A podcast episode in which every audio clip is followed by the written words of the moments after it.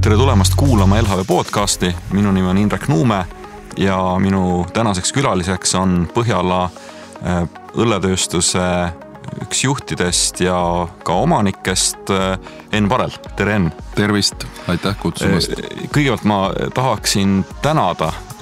ja nimelt selle eest, et kes meist ülikooli ajal näiteks ei oleks soovinud, et, et oleks endal kas oma kõrts või oma õlletehas, et, et sina oled meie väga paljude unistusega reaalsuses teoks teinud. Äh, ma kusjuures ise olen ka selle peale vahel niimoodi mõelnud, et kui ma nooremana nii-öelda nõukogude ajal pidin õlut kusagil mööda poode taga ajama, et et noh, see olukord võrreldes tänasega, kui nagu käeulatuses on kogu aeg kümneid tuhandeid pudeleid enda toodetud õlut, siis päris, päris jah, suur vahe on, et ei, ei osanud sellist asja kunagi ette näha. mingi impulss seal oli, miks sa kaks tuhat üksteist lõid Põhjala õlletööstuse? jaa, no see on tegelikult sellesama asjaga seotud, et ma tegelikult juba üsna nii-öelda noores eas äh, äh, hakkasin õlle vastu sügavat huvi tundma ja see on minu jaoks olnud alati selline nagu beverage of choice või nagu see jook, mille, mille peale ma lähen ja ja see huvi aastate jooksul aina süvenes ja süvenes. Ja ma hakkasin lugema selle kohta, hakkasin käima mingitel õlletrippidel, noh, ma mäletan, kui EasyJet hakkas Londonisse lendama, siis ma ükskord läksin üksi Londonisse õlut jooma, sest ma ei saanud kedagi kaasa, aga nagu tahtmine oli nii suur ja ja see, noh, see huvi kogu aeg süvenes ja süvenes ja siis äh, ma läksin lõpuks õllepruulimiskursustele, õppisin ise tegema või noh, ütleme, ma võib-olla tänapäeval ei jooks neid enda esimesi õllesid, mis sai kodus tehtud, aga, aga jah, sealt see läks, et see on olnud äh, kogu aeg mul olemas, see huvi ja see, see nii-öelda kirg õlle vastu on kogu aeg sees olnud, nii et see ei ole lihtsalt äriprojekt, vaid see on oma sellise sügava huvi pööramine äriliseks ettevõtmiseks. paljud ettevõtjad ongi öelnud, et kui sa suudad äh, oma hobi ja elukutse ja ka raha teenimise ühildada, et siis see on kõige parem, et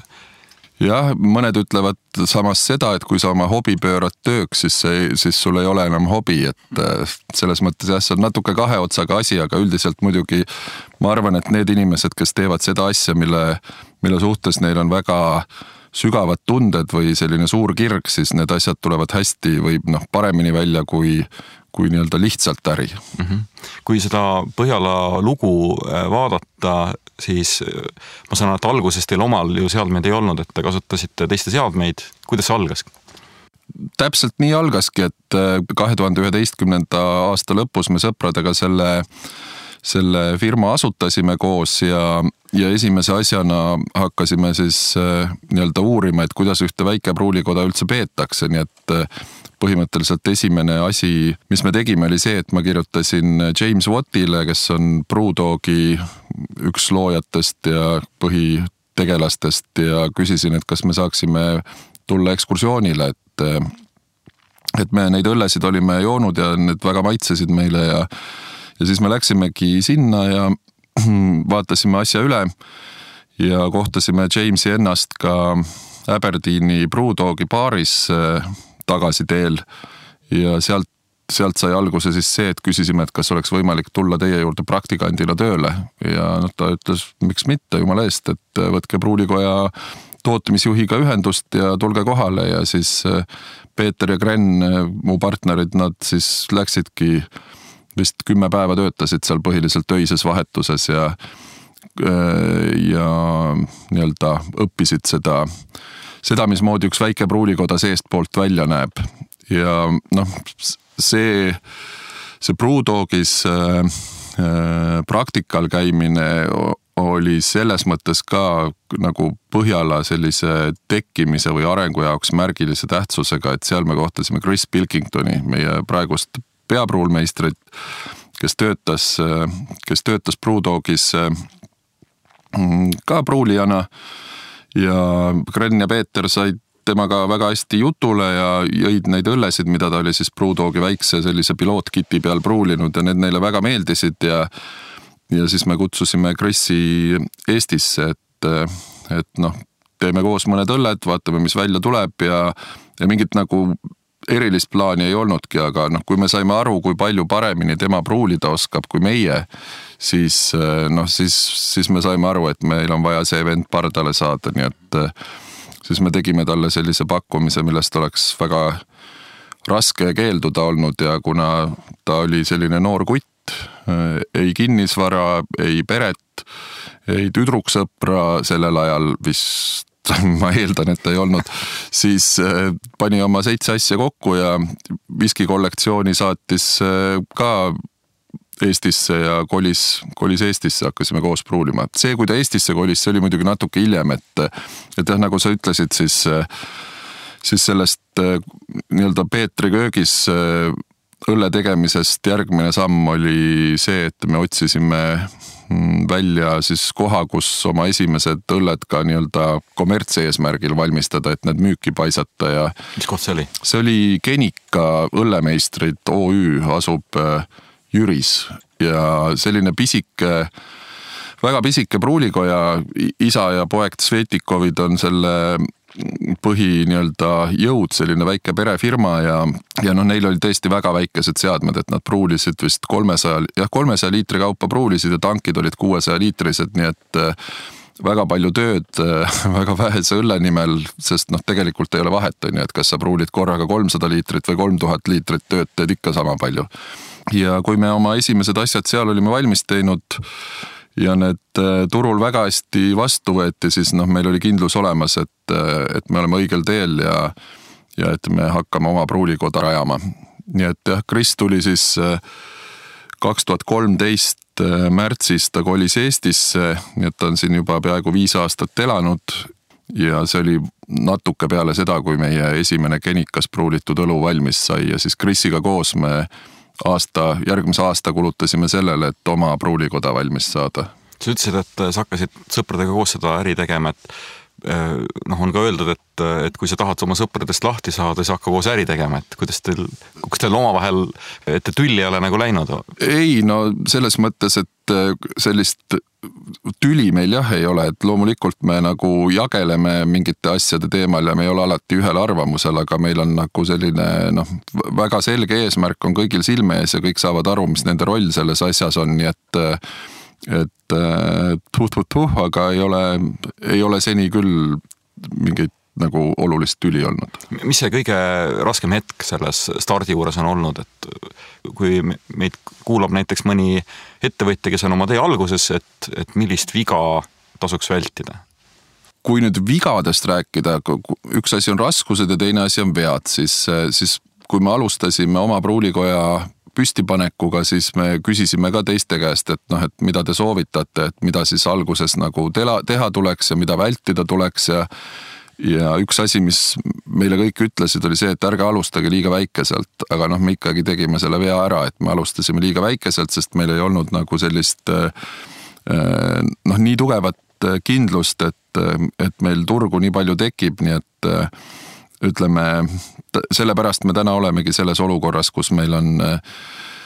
pruulime kahes vahetuses, eks ole, pudelikaelad on igal pool ees ja me ei saa enam olemasolevas asukohas laieneda, nii et me peame lihtsalt nagu täiesti ümber kolima mm. -hmm. plaanidest me räägime ka kohe järgi. ma tean, et esimene laar vist oli see, mille kanalisatsiooni olite sunnitud laskma lihtsalt selle tõttu, et või, või üks esimestest, et, et lihtsalt see kvaliteet ei olnud piisavalt kõrge. no me oleme ikka kõvad valajad, et äh, me oleme väga palju ära valanud õlut, et kui noh, meil on üks põhimõte on see, et me ei pane turule midagi sellist, mida me ei julgeks oma nime all nagu müüa ja mille pärast me peaks ise häbenema. nii et äh, esimene laar, kusjuures äh, ei läinud kanalisse, see oli öö, see oli esimene äh, öö, mis oli Eesti siis selline esimene nii-öelda uue laine craft õlu, see oli kange Balti porter, tol ajal oli ta üheksa poolene, me uues, uues pruulikojas natuke muutsime retsepti ja nüüd ta on kümne poole eh, protsendise alkoholisisaldusega, et see tuli täiesti kenasti välja, võeti väga hästi vastu, nii et see, see õlu hiljuti oligi turule tuleku aastapäev, et kuues veebruar kaks tuhat kolmteist tuli see tuli see esimest korda müüki ja aga jah, peale seda me oleme küll kallanud väga palju asju, me oleme Genikas väga palju kallanud äh, mingite äh, nii-öelda reostuse probleemide pärast ja me oleme ka siin lähiminevikus ikkagi kallanud, et kui, kui kusagil tuleb midagi sellist õlle sisse, mis seal ei peaks olema siis äh, noh, me ei hakka mingeid riske võtma, vaid pigem valame ära. aga see ettevõtte areng, ta on olnud selline ühtlane, kas võib öelda niimoodi või? jah, ütleme meie arengut on pidurdanud ainult see, kuidas me oleme suutnud tootmisvõimsust juurde tekitada, nii et noh, me oleme sellest ajast alates, kui kaks tuhat neliteist Nõmmel oma pruulikoja avasime aprillis, siis me oleme kogu aeg täisvõimsusel töötanud, nii et äh, me oleme seal juba neli laienemist teinud. alustasime kunagi viie tankiga, nüüd on meil kaheksateist tanki, millest viis viimast on veel nagu suuremad ka ja ja nüüd ei ole enam kohta, kuhu neid panna ja, ja pruuli seade hakkab ka väikseks jääma, nii et jah, ütleme see, see kasv on suhteliselt nagu võimas ja tugev olnud ja kõik, kõik, mis me valmis oleme teinud, selle me oleme ära müünud. Siis raskustest ka, et mis on, mis, mis on selles äris olnud kõige raskem? meil mõned asjad on tulnud kergemalt, mõned asjad on tulnud raskemalt, aga meil on olnud üsna raskeid hetki, et äh, võib-olla kõige keerulisem hetk oligi see, kui me saime oma pruulikoja püsti ja me nii-öelda töötasime seda sisse ja meil oli mingil hetkel ikkagi nii-öelda rahaliselt väga keeruline, eks ole, et äh, me omanikena panime sinna kogu aeg raha juurde äh, selleks, et nii-öelda firmat vee peal hoida ja cash flow'd tagada, nii et et selle, selline alustamise rahanappus, kui sul nii-öelda kliente juba hakkab olema, aga sa pead kõigile tarnijatele ette maksma ja kliendid maksavad sulle kahe kuu pärast, siis äh, see oli,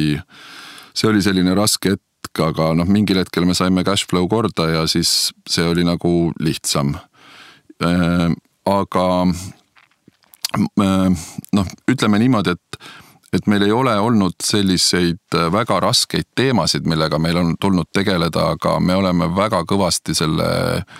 selle viimase nelja aasta jooksul oma pruulikojas tööd teinud, et meil on väga kõva tiim, kelle, kelle üle mul on tohutult hea meel, et me oleme saanud nii hea seltskonna endale kokku, need on kõik samasugused fännid nagu me ise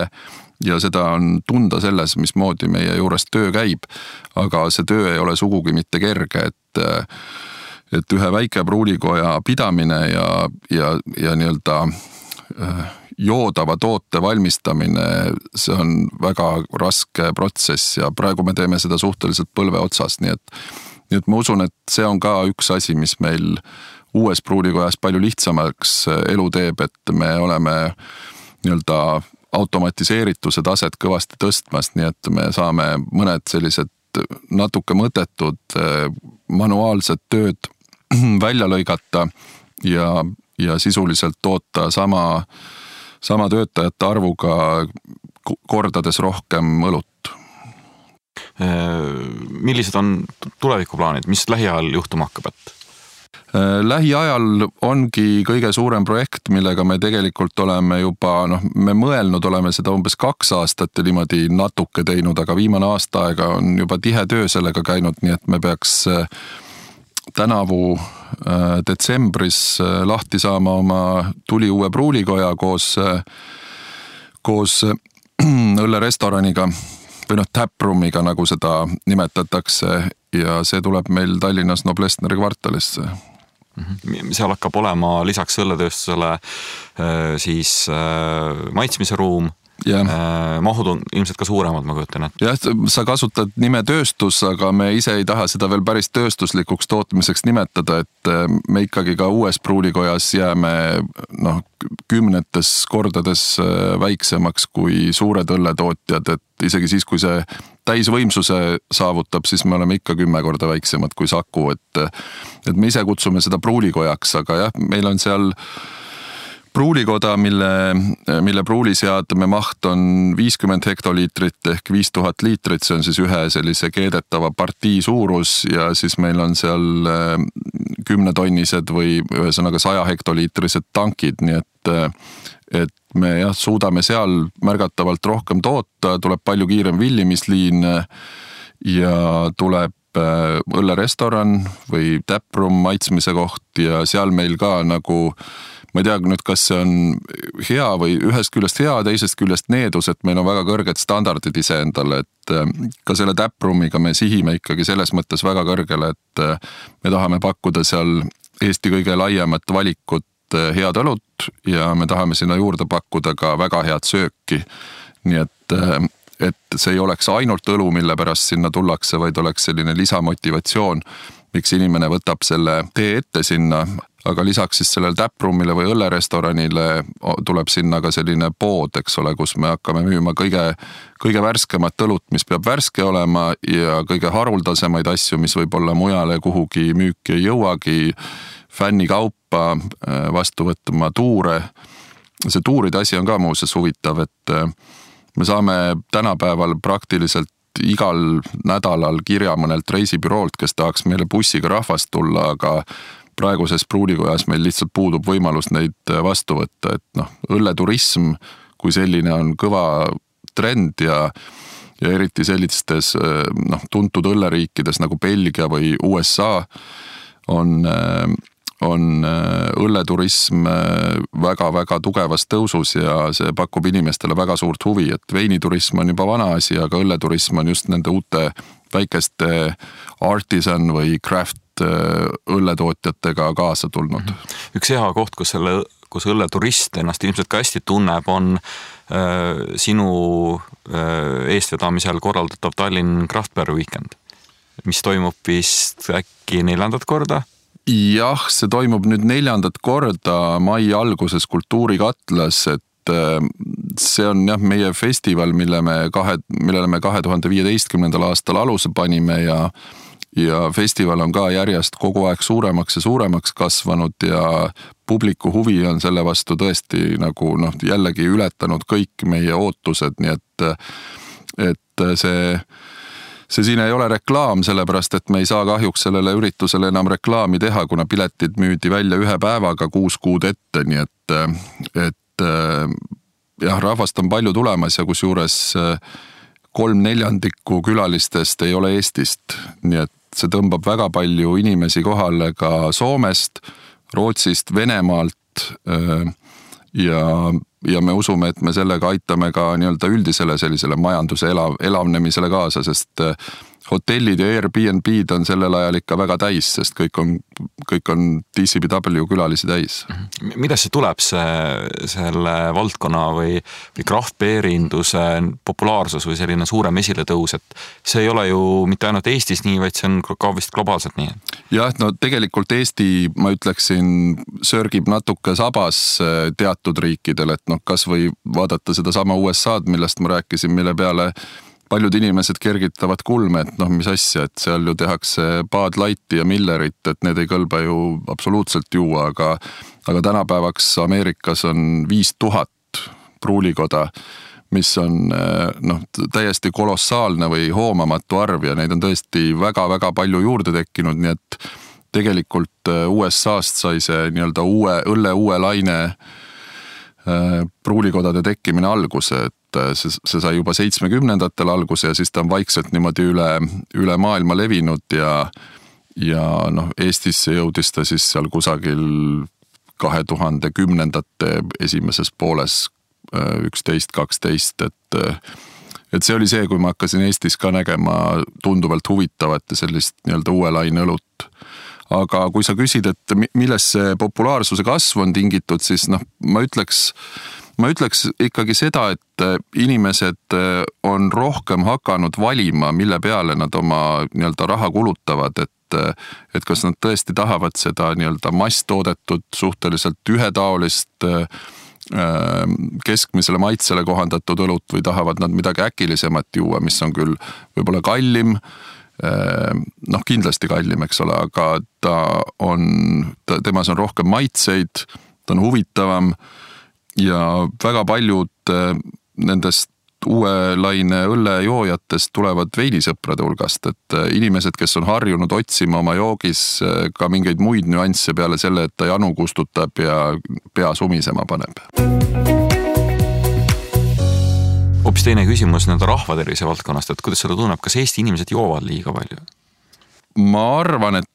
mingil hetkel see tõesti oli niimoodi, sest kui vaadata nüüd kasvõi seda nii-öelda alkoholi äh,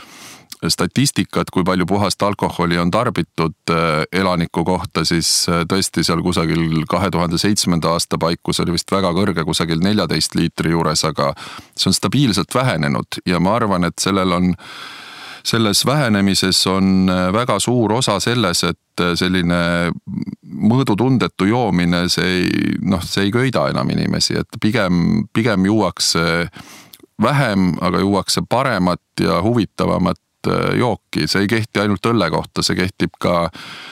ka veini kohta või, või viskide kohta, et äh, kunagi meil oli ka turul, eks ole, ainult ma ei tea, Monastõrske, Izba ja Liebfrau Milch, aga nüüd on, äh,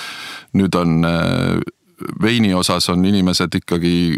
oluliselt haritumad, kui nad olid kakskümmend aastat tagasi ja ma usun, et õlle puhul sellega läheb võib-olla, äkki läheb poole vähem aega, et kümne aasta pärast juba suurem osa inimestest nii-öelda saab õllest ka oluliselt paremini aru kui täna. siis äh, igas äh, peie ja pulmalauas on meil väga palju spetsialiste, kes räägivad üldse riigi alkoholipoliitikast, et, et äh, mis sa arvad sellest äh, piirikaubandusest, mis, äh, mis, mis on, mis on ka nüüd meie ellu kui niivõrd-kuivõrd tulnud? ma arvan, et see on üsna tõsine probleem ja, ja väita, et see piirikaubandus on kuidagi nagu loomulik ja et see, see ei mõjuta ja see on väike, et see on vale, et ma tegelikult arvan, et selle nii-öelda aktsiiside järsu tõstmisega sai ikkagi tehtud üsna suur karuteene äh, Eesti majandusele nii põhjast kui lõunast nii-öelda sai ära lõigatud, et lõigati ära Soome Äh, turistid, kes siit alkoholi kaasa ostsid ja selle asemel nüüd eestlased ostavad Lätist, et see on selline kahe otsaga asi, et tegelikult äh, noh, selliste otsuste vastuvõtmisel minu arvates oleks tule, tulnud kuulata spetsialiste, et äh, see oli väga poliitiline, see otsus ja ja nii-öelda selle rahva tervise kaitsmise sildi all tegelikult tehti väga kõva äh, karuteene nii majandusele kui rahva tervisele, et eh, noh, siin on viimasel ajal ka juttu olnud seda, sellest, et kui käiakse Lätis ostureisil, siis ostetakse ikka palju ja korraga ja sul on kelder kogu aeg alkoholi täis, et eh, sealt on tunduvalt noh, kui sul on kodus alkohol kogu aeg olemas, siis see käsi võib sinna, sinna sirutuda palju varmamalt kui, kui siis, kui sa, sa pead selleks poodi minema, eks ole, et oma pudel osta, nii et et eks me näeme, äh, kõik ootavad vist nüüd seda eelmise aasta per capita alkoholi statistikat, et eks me siis näeme, et kuidas see mõjunud on ja noh, ma arvan tegelikult, et üks aasta on üldse liiga vähe selle mõjude hindamiseks, nii et noh, põhiline, põhiline asi on see, et see joomine oli juba langustrendis ja oli jõudmas sinna, kuhu taheti jõuda, aga noh, tehti nii-öelda poliitilistel põhjustel selline otsus ja, ja see on nüüd väga kõvasti backlash inud mm. -hmm noh, veiniriik Eesti ei ole, eks ole, meil veini noh, natukene on äh,. isegi viinamarjast teevad ja, mõned entusiastid. just, äh, noh, ma loodan, et Eesti kohta ei öelda viinariik, äh, aga õlleriik vist on kõige täpsem. Äh, õlut Äh, ma pakun, et juuakse ikkagi kõige rohkem Eestis. jah, jah, et äh, noh, viina, mis viina puutub, siis tahame me seda või ei taha, siis me oleme selles nii-öelda traditsioonilises äh, vodkavööndis või, või vodkapeltis, eks ole, mis sealt kusagilt Poolast ulatub üle, üle Balti riikide ja Skandinaavia ja Venemaa, et noh, siin viin on, viin on selline traditsiooniline kange naps ja ega see kuhugi ei kao ja ja noh, ütleme sellega kindlasti on, on ka päris palju probleeme just liigtarbimise osas, aga, aga õlle puhul siis jah, Eesti on, on, ma nüüd päris täpset statistikat peast ei mäleta, aga Eesti on õlle tarbimiselt elaniku kohta maailmas viie esimese riigi hulgas, nii et Eesti, Eesti tarbija eelistab väga paljuski õlut teistele äh, teistele alkohoolsetele jookidele. Ja noh, ka meie selline tegutsemise kaugem eesmärk või meie visioon on see, et mingil hetkel Eestist räägitakse ikkagi või Eesti õllest räägitakse selles kontekstis, nagu räägitakse Prantsuse veinist või Šveitsi kelladest või Soome saunast, eks ole, et Eesti oleks tuntud kui õlleriik, et ja ma usun, et meil on väga tugev potentsiaal selleks, sest no ega Põhjala ei ole ju kaugeltki ainus väiketootja Eestis, Eestis on väga kihvte, väga kõvasid väiketootjaid, kes, kes teevad nagu fantastilist kraami ja, ja sõna sellest tegelikult nagu sellistes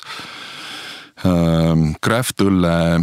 kogukondades või inimeste hulgas, kes on, kes on sellisest nagu tugevamaitselisemast õllest huvitatud, see sõna levib ja, ja Eesti õlut juba teatakse. lihtsalt meil võtab jällegi võib-olla mõned aastakümned tööd selleks, et see see imidž nii-öelda kinnistuks, aga me oleme valmis selleks ja see on ka üks põhjus, miks me uust, uut tehast rajame mm. -hmm. noh, Eesti kui õlleriik, ega ta ei kõla, kõla üldse halvasti ju tegelikult, et. Äh, ma arvan ka, et ei kõla, et, et noh, see, kui öeldakse, et Prantsusmaa on veiniriik, siis ma julgen väita, või noh, mitte ainult ei julge, vaid, vaid väidangi täie kindlusega, et õlu ei ole kuidagi vähem väärikas jook kui vein, et kui Prantsuse kohta, kui Prantsusmaa kohta kõlbab öelda, et see on veinimaa, siis, siis Eesti kohta õllemaa öelda ei ole mitte mingit põhjust mitte kellelgi häbeneda seda, et see ei tähenda seda, et et inimesed oleks joodikud ja jooks hommikust õhtuni õlut, et see tähendab lihtsalt seda, et on, on maa, kus see kultuur on nii-öelda tugev, elujõuline, tehakse häid asju ja seda, seda toodet soovitakse tarbida ka väljaspool riigipiire, et äh, noh, ma arvan, et äh, Eesti õlletootjate ekspordipotentsiaal on,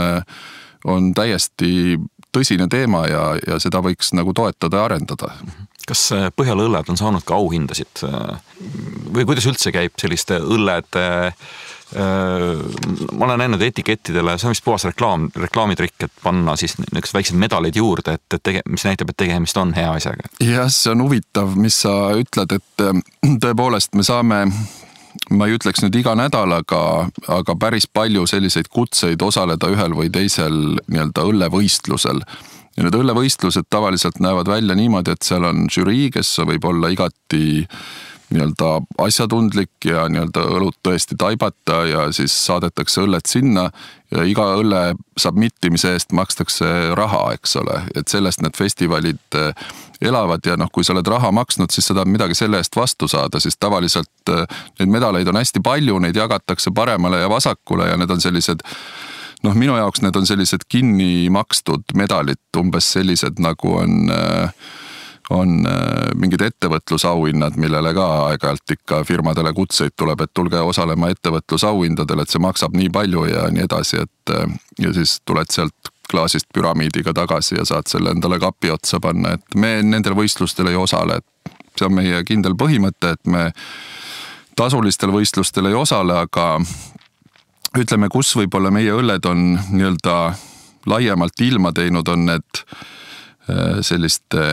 noh, sügavate õllefännide või nagu inglise keeles öeldakse, beer geek'ide keskkonnad, et äh, neid on, neid on põhimõtteliselt äh, kaks sellist tuntumat siin Euroopas, Ameerikas on Beer Advocate äh, üsna tuntud, aga ütleme sellise ülemaailmse leviga on Rate Beer ja Untapped. Ja need on siis sellised keskkonnad, kus õllesõber Äh, leiab infot selle õlle kohta, mida ta joob, ta saab ise sellele punkte anda, ta saab kirjutada väikese arvustuse ja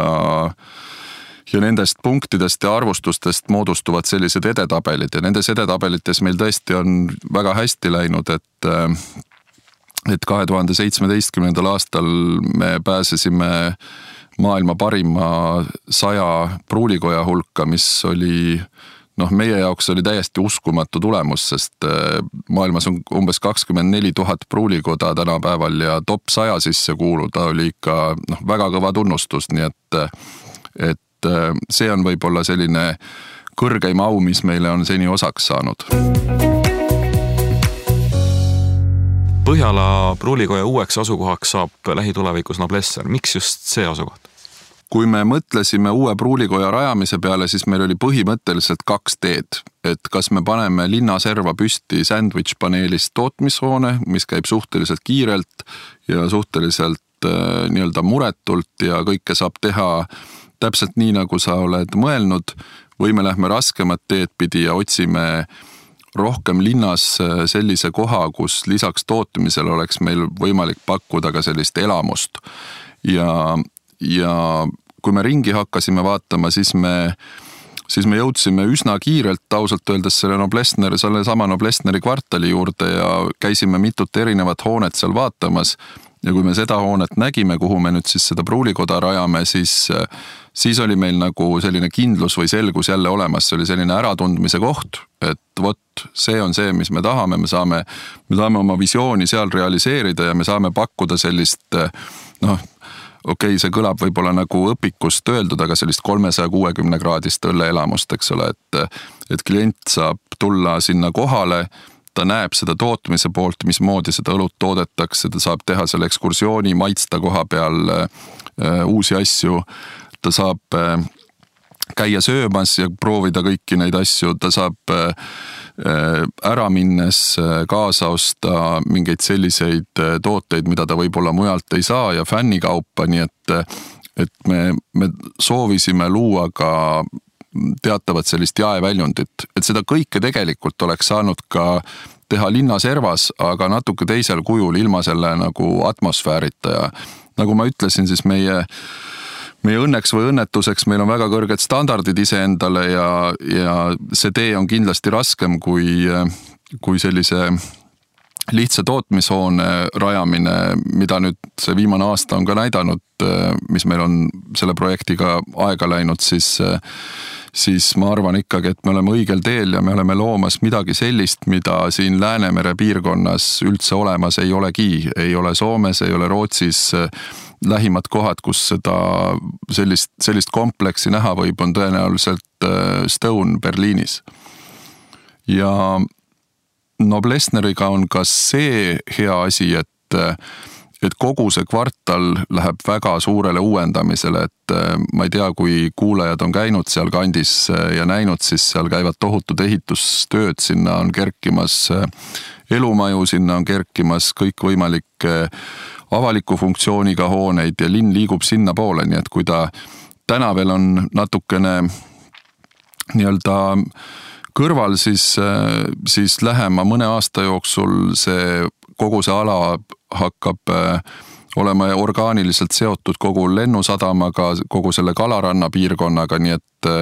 et me usume, et seal toimub samasugune huvi, liikluse, inimeste arvu kasv nagu noh, kasvõi võtame sellesama Telliskivi kvartali, et kunagi, kui F-hoone avas Telliskivi kvartalis restorani, siis, siis paljud küsisid, et te olete kutid hulluks läinud või et mis, mis, mis asja, miks te sellisesse kohta teete, teete restorani, aga noh, me täna kõik teame, mis Telliskivi tänapäeval on ja, ja me usume, et Noblessneril on väga suur šanss samasugune gentrifikatsioon läbi elada. Äh, mida sa sooviksid äh, öelda lõpetuseks alustavale ettevõtjale, et äh, inspiratsiooniks? Et kuidas innustada neid oma nii-öelda palgatööd jätma ja ettevõtjaks hakkama, kas see üldse on hea mõte muidugi? See on, ma arvan, et see on inimese sisetunde küsimus, kui ma nüüd räägin, ma, ma räägin praegu täiesti nagu isiklikust, ma ei ürita seda mingi sellise nagu universaalse tõena serveerida, aga minu isiklik kogemus oli see, et et ma töötasin pikalt äh, palgatööl ja juhtisin lõpuks ettevõtteid. Ja, aga ma kusagil alati teadsin, et et äh, minu jaoks järgmine ettevõtja samm on tulemas, eks ole, et ma alati teadsin, et ma kunagi ettevõtlusesse siirdun, aga noh, ma olen selline late bloomer, et ma kuidagi nagu ei, mul ei olnud mingit teadlikku sellist teed ees või ma ei olnud seadnud endale eesmärke, et vot selleks ajaks ma pean nüüd olema ettevõtja ja nii edasi ja, ja ma ei otsinud aktiivselt väga mingeid selliseid ideid, vaid ma olen kuidagi nagu selle flow'ga kaasa läinud ja kui hetk oli õige, siis see otsus oli üsna kiire tulema. aga see otsus tegelikult äh, nõuab üsna palju nii-öelda äh, julgust, ma ütleksin, et seda, seda ei ole, ma arvan, lihtne astuda, eriti kui sul on elu juba paigas ja sa ei ole enam päris noor inimene, sul on pere, sul on mingi, mingi elustandard välja kogunenud, et tegelikult noh, ideaalis ettevõtlusega alu, alustamiseks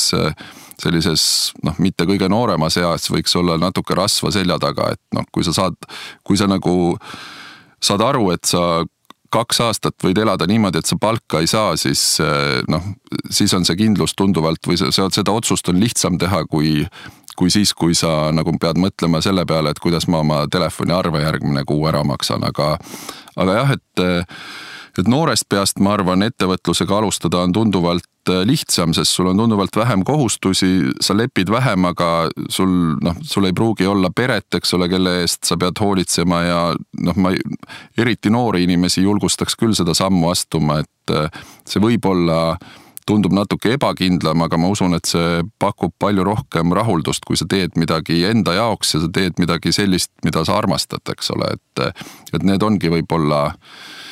põhilised asjad, et eh, noh, mitte, mitte töötada selleks, et teenida, vaid, vaid noh, niikaua kui sa palgatööl oled noorena, siis tööta selleks, et õppida, et work to learn, not work to earn. Mhm. aga aitäh, Henn, su saatesse tulemast. Äh, aitäh kutsumast. Äh, stuudios oli äh, Enn Parel, Põhjala Pruulikoja üks juhtidest ja omanikest, mina olin Indrek Nuumäe Äh, aitäh kuulamast, äh, kuulake meid jälle.